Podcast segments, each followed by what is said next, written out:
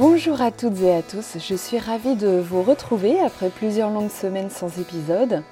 En fait, je souhaitais régler un problème de son puisque plusieurs personnes m'ont dit ne pas entendre ma voix sur certains podcasts et d'ailleurs je les remercie beaucoup de m'avoir prévenu. Donc euh, après moult recherches, j'ai enfin découvert l'origine du problème et je remercie de tout cœur Jeff pour son aide et son savoir pointu. Vous écoutez l'épisode 9 de Psyché, un podcast qui relate des histoires de résilience et qui propose des éclairages sur des thèmes de la vie intérieure. Et pour ceux qui découvrent Psyché, je m'appelle Angéline Leroux. J'accompagne des personnes qui traversent une difficulté dans un domaine de leur vie à l'aide de différents outils thérapeutiques. Aujourd'hui, je vais aborder un thème qui a de multiples ramifications et on va parler de dualité et de polarité. Alors j'ai décidé de consacrer un épisode à ce thème suite à une image et à de multiples commentaires aperçus sur les réseaux sociaux. Cette image, je vous la mets dans les notes de l'épisode, il s'agit du symbole du yin et du yang découpé en plusieurs phases. L'image nous dit que le noir correspond au mal et que le blanc correspond au bien. Dans le symbole du yin et du yang, on nous dit que le point noir contenu dans la partie blanche correspond au mal dans le bien et que le point blanc contenu dans la partie noire correspond au bien dans le mal. Et enfin, le symbole entier est présenté avec ici il y a la vie inscrit à côté. Alors quand j'ai vu cette image, j'ai pensé à toutes ces personnes qui souhaitent absolument combattre l'ombre, le mal, le négatif, ou en tout cas s'en détourner, et qui prônent le bien, le bonheur, le bien-être, le positif. Les notions de bien et de mal, c'est une façon de voir les choses. Seulement, ça a des limites. Ces notions sont relatives au temps et à une culture donnée. Le bien d'une époque devient le mal d'une autre époque. Et je vous rappelle à ce titre qu'Hitler a mis en place les camps de concentration pour éradiquer le mal. Donc il a fait ça au nom du bien. Je pense en fait qu'utiliser ces deux mots, bien et mal, façonne et restreint complètement notre façon de voir le monde. Séparer les choses au sens de couper en noir, blanc, bien, mal, et rejeter une notion par rapport à l'autre, c'est ce qu'on pourrait appeler la dualité. Dans le dictionnaire, la dualité est définie comme l'existence séparée et souvent antagonique de deux entités contiguës, c'est-à-dire analogues, semblables, voisines. Donc, c'est bien le fait de mettre en opposition ces notions et de juger au sens de désapprouver, rejeter, l'une par rapport à l'autre, qui constitue la dualité. Je vous propose d'aborder les choses autrement, plutôt sous l'angle des polarités que sous l'angle de la dualité. Alors on pourrait dire que le blanc est la polarité contraire et complémentaire du noir. Alors imaginez un trait. À l'extrême gauche du trait, vous avez le noir et à l'extrême droite, vous avez le blanc. Et puis au juste milieu de ces deux extrémités, vous avez le gris. Le blanc plus le noir, ça forme le gris. Alors maintenant, on va prendre des facultés et on va voir ce qu'on obtient. Prenons par exemple la puissance, au sens de je peux, qu'on va placer donc au centre de notre trait. Tout à gauche, on a l'impuissance, c'est-à-dire je ne peux jamais. Et tout à droite, on a la toute-puissance, c'est-à-dire je peux toujours on voit bien que impuissance et toute puissance sont les deux contraires complémentaires. Et que donc, pour former la puissance, il faut un peu d'impuissance et un peu de toute puissance. Si je rejette l'impuissance et que j'essaie d'être tout le temps tout puissant, je vais vite être euh, confronté à un problème, c'est que je vais vivre beaucoup de souffrance et de frustration à vouloir changer ce qui ne peut pas l'être. Et donc, malgré moi, je vais immanquablement être confronté à l'impuissance. Ce que je rejette tant, c'est finalement ce que je vais finir par vivre. J'ai un consultant qui est pris exactement dans cette problématique. Il essaie de contrôler son corps, il se croit tout puissant, il pense qu'il a le pouvoir de tout contrôler. Et en fait, il a été confronté à l'impuissance par le passé et cette expérience a été vraiment douloureuse pour lui. Donc, euh, il ne souhaite plus du tout la revivre.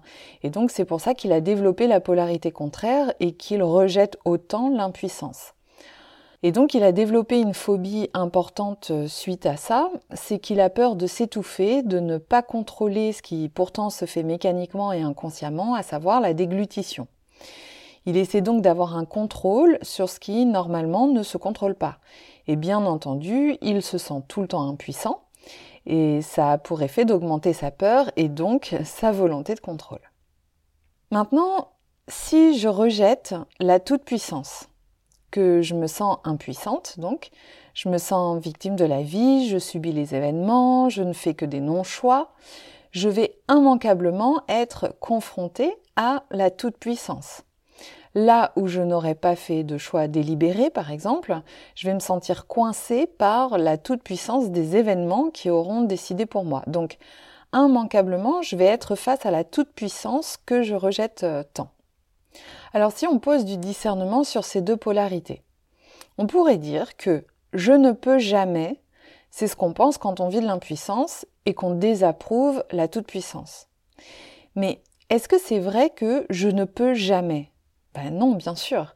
Il y a des choses sur lesquelles j'ai un pouvoir d'action. Je peux poser ma démission, je peux partir à la campagne, je peux apprendre à conduire, etc., etc. Et donc, si j'accepte la toute-puissance, c'est-à-dire de voir que dans certaines circonstances, j'ai un pouvoir d'action, alors je vais forcément sortir de l'impuissance dans laquelle je suis coincée. Maintenant, voyons ce qui se passe avec la toute-puissance. On pourrait dire que je peux toujours, c'est ce qu'on pense quand on se sent tout puissant et qu'on désapprouve l'impuissance. Mais est-ce vrai que je peux toujours? Ben non, bien sûr. Il y a des choses sur lesquelles je n'ai aucun pouvoir. Je ne peux pas faire revenir quelqu'un qui est mort, je ne peux pas faire disparaître des événements passés, je ne peux pas empêcher la mer de faire des vagues, ni les oiseaux de chanter. Donc, plutôt que de désapprouver l'impuissance, je vais l'accepter en voyant que dans certaines circonstances, je ne peux pas agir. Autrement dit, quand j'intègre les deux polarités, je deviens tout simplement puissant. C'est-à-dire que dans certaines circonstances, j'accepte de ne pas pouvoir agir et dans d'autres, j'accepte de pouvoir agir. Alors on va prendre un autre exemple de polarité. La polarité contraire de la fusion, c'est la séparation. Donc à une extrémité, vous avez deux êtres qui fusionnent, c'est-à-dire qui se confondent, qu'on ne peut pas distinguer, ils sont indifférenciés, ils sont donc trop près. Et à l'autre extrémité, vous avez la séparation, la coupure, c'est-à-dire une distance entre deux êtres bien distincts. Et là, ils sont trop différenciés, ils sont trop loin. Au milieu de ces deux extrémités, on aurait le lien ou la connexion. Pour que la connexion soit possible, il faut donc à la fois que nous soyons deux êtres distincts, mais il faut aussi des choses qui nous rassemblent. Vous voyez, la connexion, le lien, c'est un peu de ce qui constitue la fusion et un peu de ce qui constitue la séparation. Si vous avez très peur de la séparation, vous pourrez difficilement être en lien, connecté à l'autre, sans vous perdre. Et si vous avez très peur de la fusion, vous pourrez difficilement être en lien, connecté à l'autre, sans vous isoler. Alors on pourrait s'amuser comme ça à prendre plein de polarités contraires et complémentaires et voir ce que chacune nous offre. C'est ce qui nous ferait sortir de la dualité, cette vision du monde restrictive et bien souvent souffrante, qui ne conduit qu'à accentuer ce qu'on refuse. On peut distinguer sans séparer et voir que chaque polarité est une ressource. Ce que je trouve intéressant aussi, c'est d'utiliser le feedback que la vie nous propose, par les événements, par ce que les gens expriment, pour explorer ces polarités. En fait, quand on n'a pas intégré les deux polarités euh, d'une même notion, on en exprime une, elle est visible, on la connaît, tandis que l'autre est cachée, tapie dans l'ombre. On n'a pas extrait de cette polarité cachée la ressource qui nous permettrait justement l'équilibre. Bien souvent, cette polarité cachée, la vie justement se charge de bien nous la montrer. Et aussi longtemps qu'on la refuse, aussi longtemps elle nous sera resservie par la vie, parfois de plus en plus grossièrement, jusqu'à ce qu'on ouvre les yeux. Là où c'est le plus visible, c'est dans la relation qu'on entretient aux autres. Remarquez bien que la plupart des comportements que les autres adoptent et que vous détestez sont en fait des ressources cachées. L'exemple typique que je rencontre beaucoup en séance, c'est égocentrisme et allocentrisme. Alors une personne allocentrique, c'est quelqu'un qui fait passer les besoins des autres en premier au détriment de ses propres besoins. Et souvent, cette personne va être très agacée par une personne égocentrique, c'est-à-dire qui va faire passer ses besoins en premier au détriment de ceux des autres. Alors j'explique euh, souvent aux personnes qui vivent ça que c'est en fait exactement la même chose, que ce sont les deux revers d'une même pièce et que d'un certain point de vue, quand vous faites passer les besoins des autres en premier au détriment de vos propres besoins, vous faites souffrir un être, vous-même. Vous faites donc exactement ce que vous condamnez chez l'autre, qui fait souffrir les autres en se faisant passer en premier à leur détriment. Comprenez bien que le problème n'est ni de penser aux autres, ni de penser à soi en premier. Le problème, c'est quand vous le faites au détriment de quelque chose et quand ça part d'un espace en vous qui juge, qui condamne, qui sépare. La relation de couple aussi est un merveilleux terrain de découverte de nos polarités et je me souviens d'une consultante qui rageait de voir son mari s'amuser comme un enfant insouciant euh, à jouer de la musique et à jouer à la console, pendant qu'elle s'affairait dans tous les sens à ranger la maison, s'occuper des enfants, faire les courses, le ménage, etc. Et donc quand je lui ai demandé est-ce que vous, vous prenez des pauses pour vous amuser, pour vous détendre, bien évidemment la réponse a été non. Et son mari, lui, il était dans la polarité inverse, à un peu trop s'amuser sans prendre en charge les tâches quotidiennes. Donc l'équilibre, c'est une danse des polarités. Dès l'instant où vous condamnez l'une des deux, vous arrêtez le flux naturel de la vie. Les personnes qui s'évertuent à condamner ce qu'elles appellent le mal, le négatif, ne font que l'augmenter malgré elles. Essayez par exemple de pratiquer la pensée positive toute la semaine, vous allez voir un nombre incalculable de pensées contraires qui vont affluer. Et ça va être un rude combat. Non seulement vous serez exténué d'avoir fait tous ces efforts, mais en plus vous constaterez que ça ne fonctionne pas. Alors ça, c'est un système de balancier. Euh, ça a été théorisé par euh, Vadim Zeland avec son livre sur le transurfing. Et Olivier Maslow aussi en parle. Je vous mets les liens dans les notes. Donc le système de balancier, c'est vous renforcer ce que vous combattez. Plus vous mettez d'énergie à refuser quelque chose, plus cette chose prend de l'importance.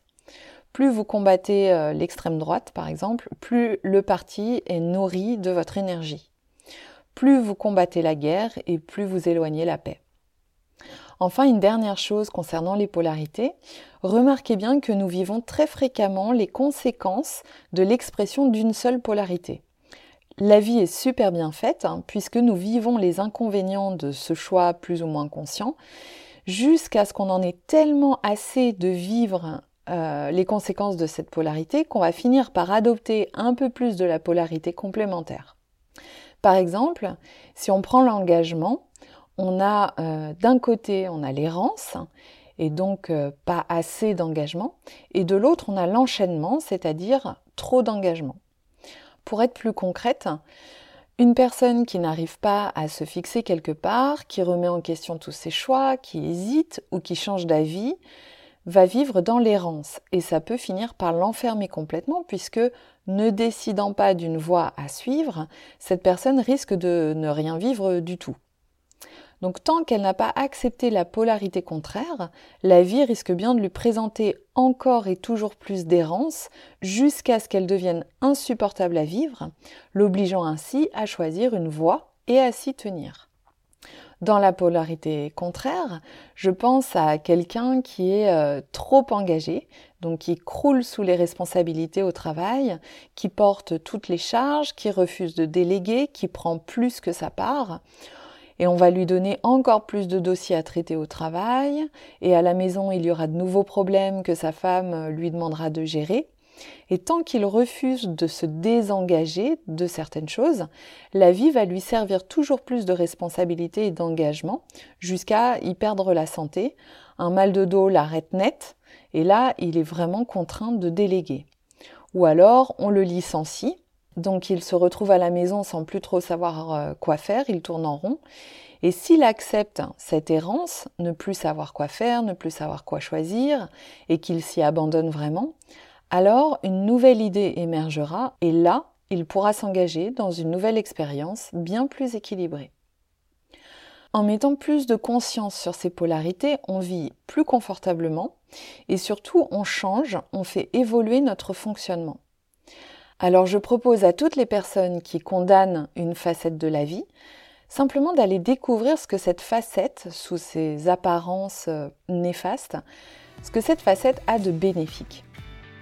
Et vous pouvez partager vos découvertes sur la page Facebook de Psyché ou dans les commentaires de la chaîne YouTube ou des plateformes de podcast. Et à ce propos, je vous avais dit que je comptais sortir un épisode par semaine, mais sur ce coup-là, j'ai vraiment eu les yeux beaucoup plus gros que le ventre. Et clairement, je me suis vite rendu compte que c'était euh, irréaliste. Donc euh, je sortirai les épisodes en fonction du temps dont je dispose. Et si vous voulez être tenu au courant de la sortie du prochain épisode, ben, vous pouvez vous abonner et sur YouTube actionner la cloche. Merci beaucoup pour votre écoute et à très bientôt.